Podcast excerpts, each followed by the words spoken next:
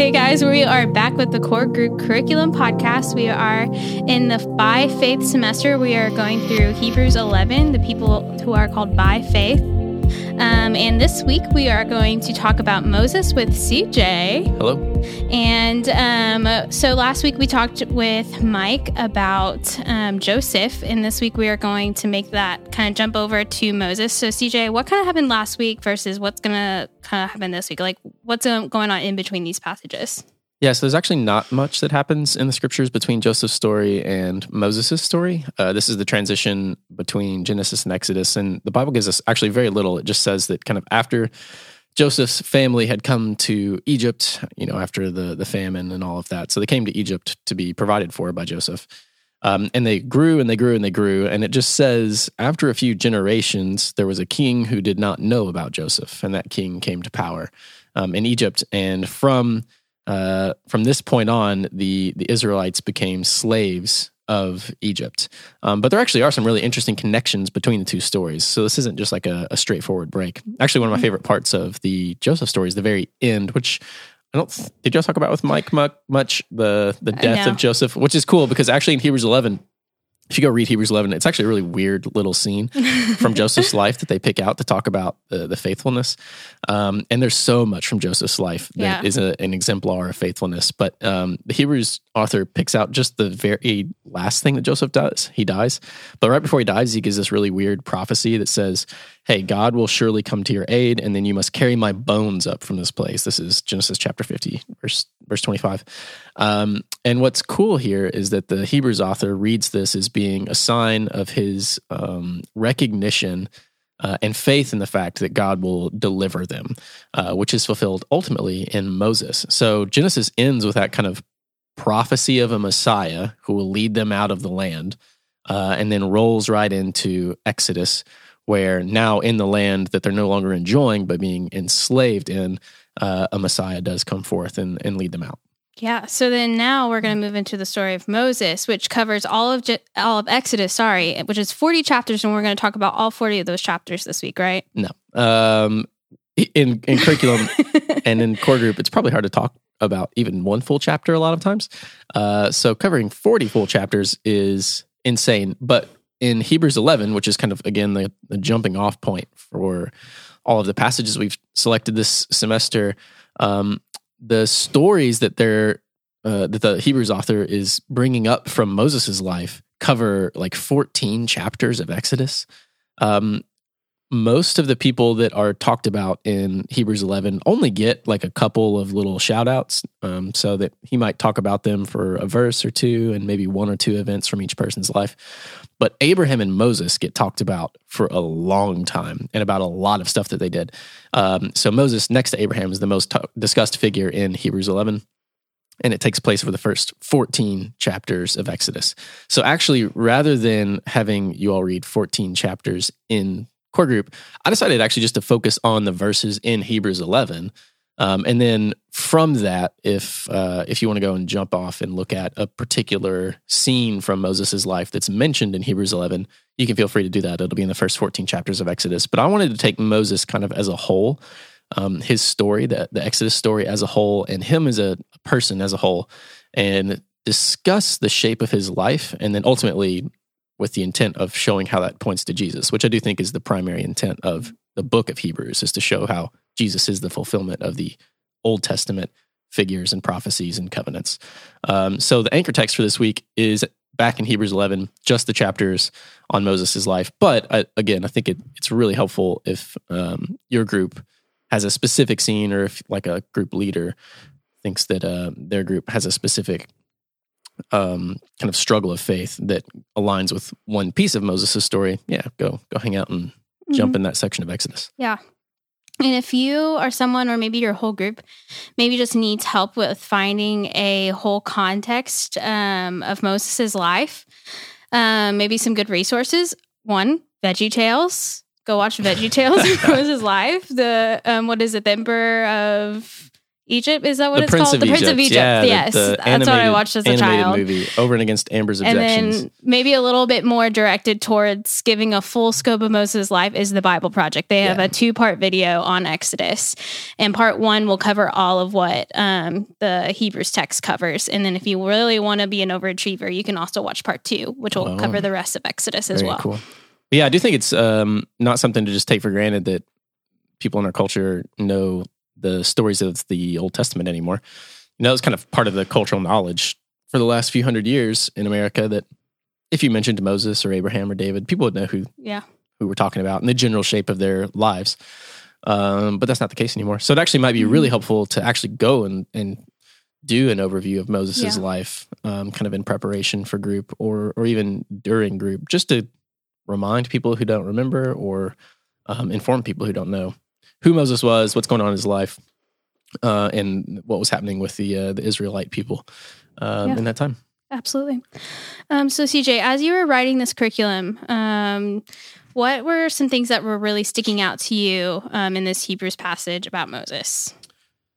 Um, I think what stuck out the most was how sweeping of a an account is given. That it's not just one little instance in Moses' life, Yeah. but it's the repeated instances, and it's instances that take place at kind of different key moments or that are happening in kind of unique scenarios and situations. Um, and so I kind of broke those down into five things that are being praised by the Hebrews author.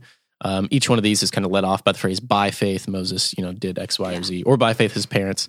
So it actually starts with his parents, not even him. um, but it's about his birth, Yeah. which is pretty cool, uh, and his parents' faithfulness there. But really, what I think you see is Moses is showing faithfulness in his identity. He's showing faithfulness in um, how he chooses to um, to to give his life and to do his life for a specific task. So he show, he shows faith in how he kind of chooses his vocation. Um, he shows faithfulness in the midst of extreme risk and suffering and death. Um, and that's the, the the parts talking specifically about the the, plagues and the death of the, the firstborn of Israel and, and Egypt, uh, which would be a traumatic thing to live through probably and, and a scary thing to try and live faithfully by. And then uh, finally, I think he's he's praised for um, exhibiting faith in the midst of his journey. So he's already chosen his vocation. He's decided to lead Israel out of uh, of Egypt. But in the middle of that, there's all of these obstacles and these really dangerous situations and these barriers that come up that you didn't he didn't expect. Um, and so he has to show faith on the road in, in moments where you probably should be tempted to doubt, but he, he doesn't. Yeah.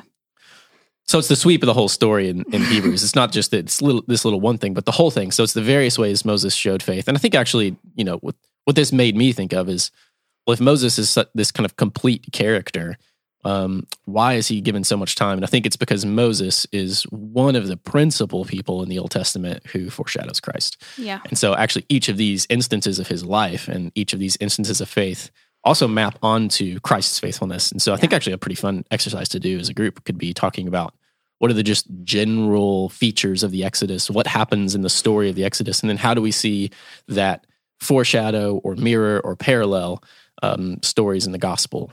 Um, and I think that's a, a very fun exercise. Yeah. And since you're bringing it up, we do just like as we go through um, each story this semester, want to see how is the Old Testament constantly pointing towards Christ. So, what are some of the ways that you're seeing, even just to start jogging our thoughts? Like, how do we do that in this story? Yeah, and I'm not going to give it like an exhaustive account here. And I think Just the- to start us off. Sure, sure. And the the fun with reading scripture this way this way is actually that it's just kind of really open for whatever meditations, parallels, and kind of ruminations you have that lead you to consider Christ truly and deeply. Actually, would be just a true interpretation, Mhm. right? So I, I think could be as many as your students come up with realistically.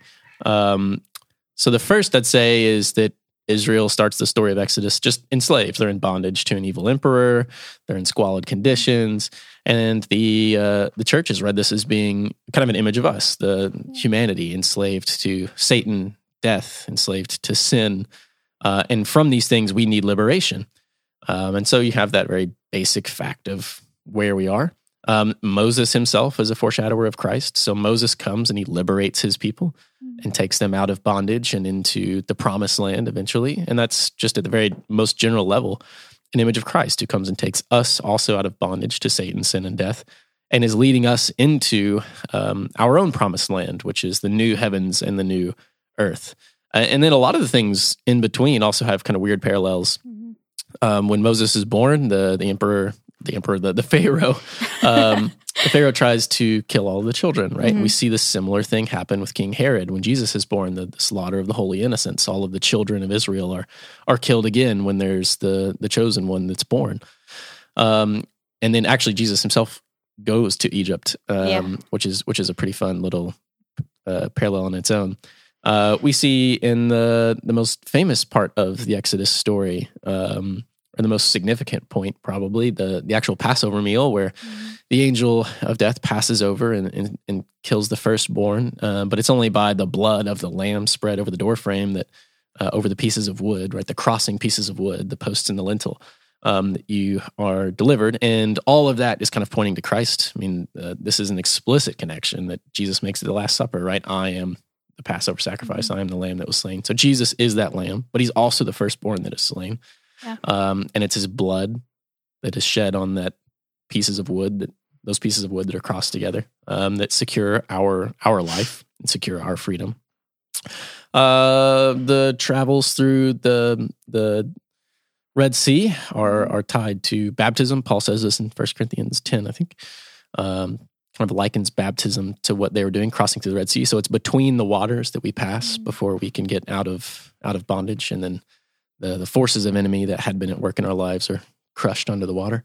Mm-hmm. Uh, but they actually don't immediately make it to the to the promised land either, yeah. do they? They have to spend some time in the desert, uh, which the Christians have read as being this life for us, right? We are saved. We have been passed through the waters. We've been liberated from our bondage, but you, we're not into the promised land yet. So, in, in many senses, we're we're in the desert right now. Yeah um, and we're being sustained with um, bread from heaven. Uh, for the Israelites, it was the manna. For us, it is um, Jesus Himself. is the the commemorative meal in the in the, the Eucharist communion. Um, Jesus said, "I am the bread." Right. Um, so we are also fed with with the bread.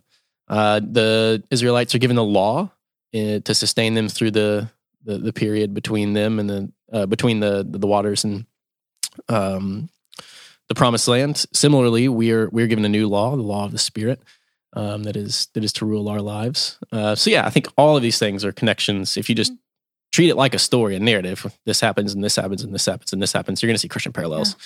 If you treat the major characters, you're going to see parallels with Jesus along the main uh, the main characters as well. So yeah, yeah I think there's a lot yeah. a lot to pull out. That's just a just a few. And you could think that TJ, you said a lot. You like listed it all of them, but really, you probably didn't even hit a dent in all the many parable, oh, all no, the no. many parallels we could so find much. Here. There's, There's, so, many, so many. Yeah, like uh, the rock, the rock that Moses hits in the New Testament.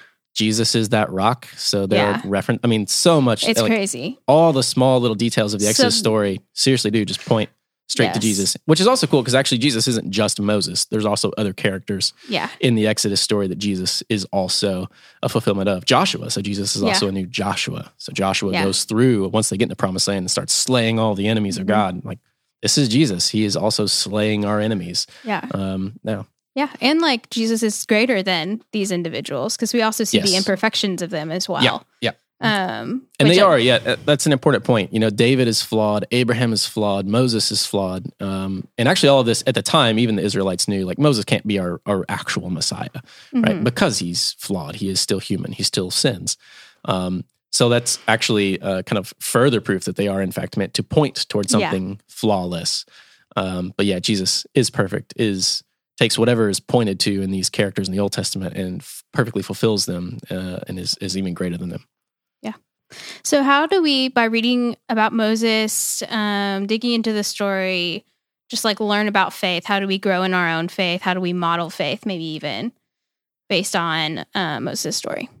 Yeah. So, what I would do is, um, I think maybe one of the best things you could do is look at the various ways in which Moses was faithful. And again, I listed out some of those, what they were earlier his, his identity, his choice of vocation, his response to in the midst of suffering and, and kind of deeply risky believing in God. um, and then uh, the, doubts along the way, his journey. And what I would do if I, if it was just for me, right? I would be thinking, wh- which part of my story am I experiencing the greatest tension with, or the greatest maybe disparity between myself and Moses? Is there a like traumatic moment of suffering I'm going through right now? Is there something that I'm being led into suffering that if I trust God, He's promised to deliver me, but it's not going to be a delivery that's um, or a deliverance that's um, easy or fun or happy. I mean, just imagine what Moses was going through the night that the firstborn of um, Israel and Egypt were slaughtered. Even if he put the, the the blood over his door, he has to hope that that'll actually mm-hmm. spare his children. Yeah. Right. And then you also have to listen to all the families whose children weren't spared. And so, even if you're one of the ones who was delivered on the night that that happened, can you imagine what it would be like waking up the next day? What you'd have to listen to, the ways in which the screams of mothers and families. I mean, that would I would expect that would haunt me.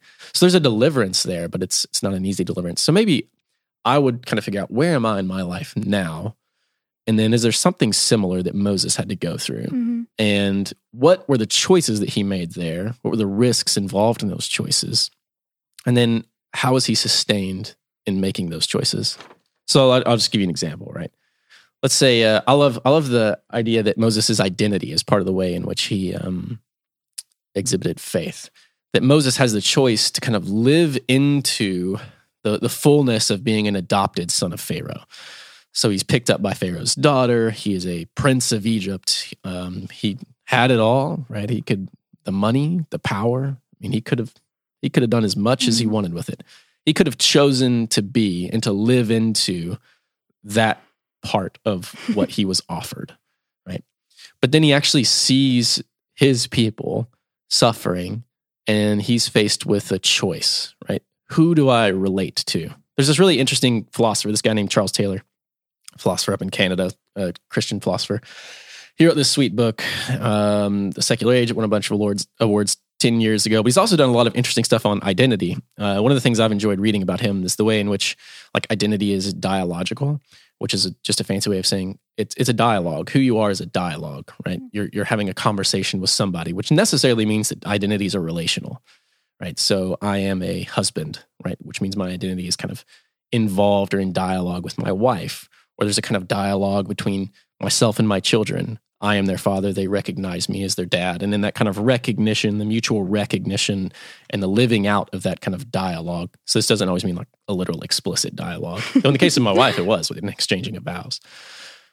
Um, but these relationships are where we actually forge the who we are, which is actually why when Christians talk about your identity, the thing that you are first and foremost um, is always in relational terms. You are a son of God or a daughter of God which is a relational term, right? There's a dialogue there. The Lord looks upon you and says, You are my son. And then you must look back to the Lord and say, Yes, I am your son and you're my father, right? So it's a kind of two part dialogue. And insofar as we tell him no, um, then that relation is broken and our identity is kind of thrown for a loop and we must anchor it in something else. Um, but what's cool here is I think Moses' conversation about his identity, or at least the way the, the Hebrews author kind of talks about it, it starts to make me ask questions, right? What am I in dialogue with that's forming the who I consider myself to be, right? Who am I? And the Hebrews author says there's two things that Moses can choose between. He can choose between the power and the pleasure of identifying as the prince of Egypt and the ruler of these people and all of the things that would come with, right? And then there's the other choice, which is to identify with his people who are suffering and by showing a kind of solidarity with them, by entering into a relation with them, taking upon himself um, their sufferings and sharing in those, um, he finds who he really is. And so I think what's interesting here is I'd ask myself, am I having a problem with figuring out who I am? Right. And so maybe the the Hebrews passage, seeing what Moses did, it's going to make me ask the question what are the places of pleasure and power that are tempting me into relationships which are going to form my identity in a way that's actually going to be destructive to who I am or what I could be? Right. And then maybe ask yourself are there communities and people and relationships which will lead to my flourishing, even if it means I have to embrace a kind of suffering? And so I think there's all these interesting concepts wrapped together in just that one question. What's the relation between who I am and pleasure and suffering? And then what's the relationship of who I am with the people around me, the different communities that I belong to, and ultimately the community with my Messiah and my God? Um, and so I think like if identity is a problem that I'm struggling with, looking at how Moses navigated that crossroads in his life could raise a lot of interesting questions for me um, about pleasure, relationships, suffering, um, and solidarity. Yeah. Awesome. No, I think that's really helpful. Um, just before we wrap up, is there anything else that you want to relay to us about faith, about seeing Jesus in this passage, or like other ways we can apply this um, as we read it? Um, no, not really. I think for me, those are the two big things that came out, or what are the various ways in which Moses showed faith, and then what is the way in which Jesus fulfills kind of the whole of Moses' life and mission. I will say I included it in the kind of written form of the curriculum here, but I want to emphasize this once again because it might come up. Like, why why are we so interested in getting the Old Testament right, and why are we so interested in seeing Jesus in the Old Testament? Mm-hmm. And it's because the Christian church and the Christian faith has always considered itself to be the fulfillment of all of the stuff that happened in the Old Testament. Um, and that we might have this image, once again, we might have this image where like Judaism is happening, Old Testament Judaism's happening, and then there's Jesus, and then Judaism's happening, and Christianity is this kind of offshoot of Judaism. And the Christian church never understood itself that way. It understood itself as Judaism is always moving forward until it is fulfilled in Christ. And that after that, it is those who look to Christ, which are the full flowering of all of the promises of Judaism. And it's actually those who um, abandoned Christ and rejected Christ, even though they be of the ethnic Jewish line. Um, it's those who are the offshoot. Yeah. Right. And yeah. so it's our book is the short answer, right? Mm-hmm. So the way the, the the way that we read Jesus into the Old Testament is not some like appropriation of something that's not ours. It's the way to read the Old Testament as ours, as always being ours. Mm-hmm. Ours here meaning the church, right? I'm not, this is not an ethnic question. it's a religious question. What is the, the, the truth, the, the rich theological truth of the entirety of the scriptures, Old and New Testament, is Jesus, mm-hmm. right? And this is not something we're just taking from the Jews and then reading into. This is always what the Old Testament was building toward. And so we as Christians have a duty to read the Old Testament this way. Yeah. I think because it's it's ultimately our book, yeah. Um, and it's something which I hope that every mm-hmm. Jew will eventually um, come to realize that Christ is really written on every page. That's that's yeah. my hope. Yeah. But sure. I think that the difference in those kind of two intuitive ways we think about the Old Testament and the relation of Judaism and Christianity can affect how we actually approach the Old Testament, mm-hmm. um, and can hopefully enrich how we read the Old Testament. The all of Scripture is one continuous story, and without that first part of the story, um, we don't have a fuller understanding of it. So thanks for pointing that out. Um, but thank you guys for listening. We will be back next week with Landon. Um, but we hope you guys have a great group. Bye.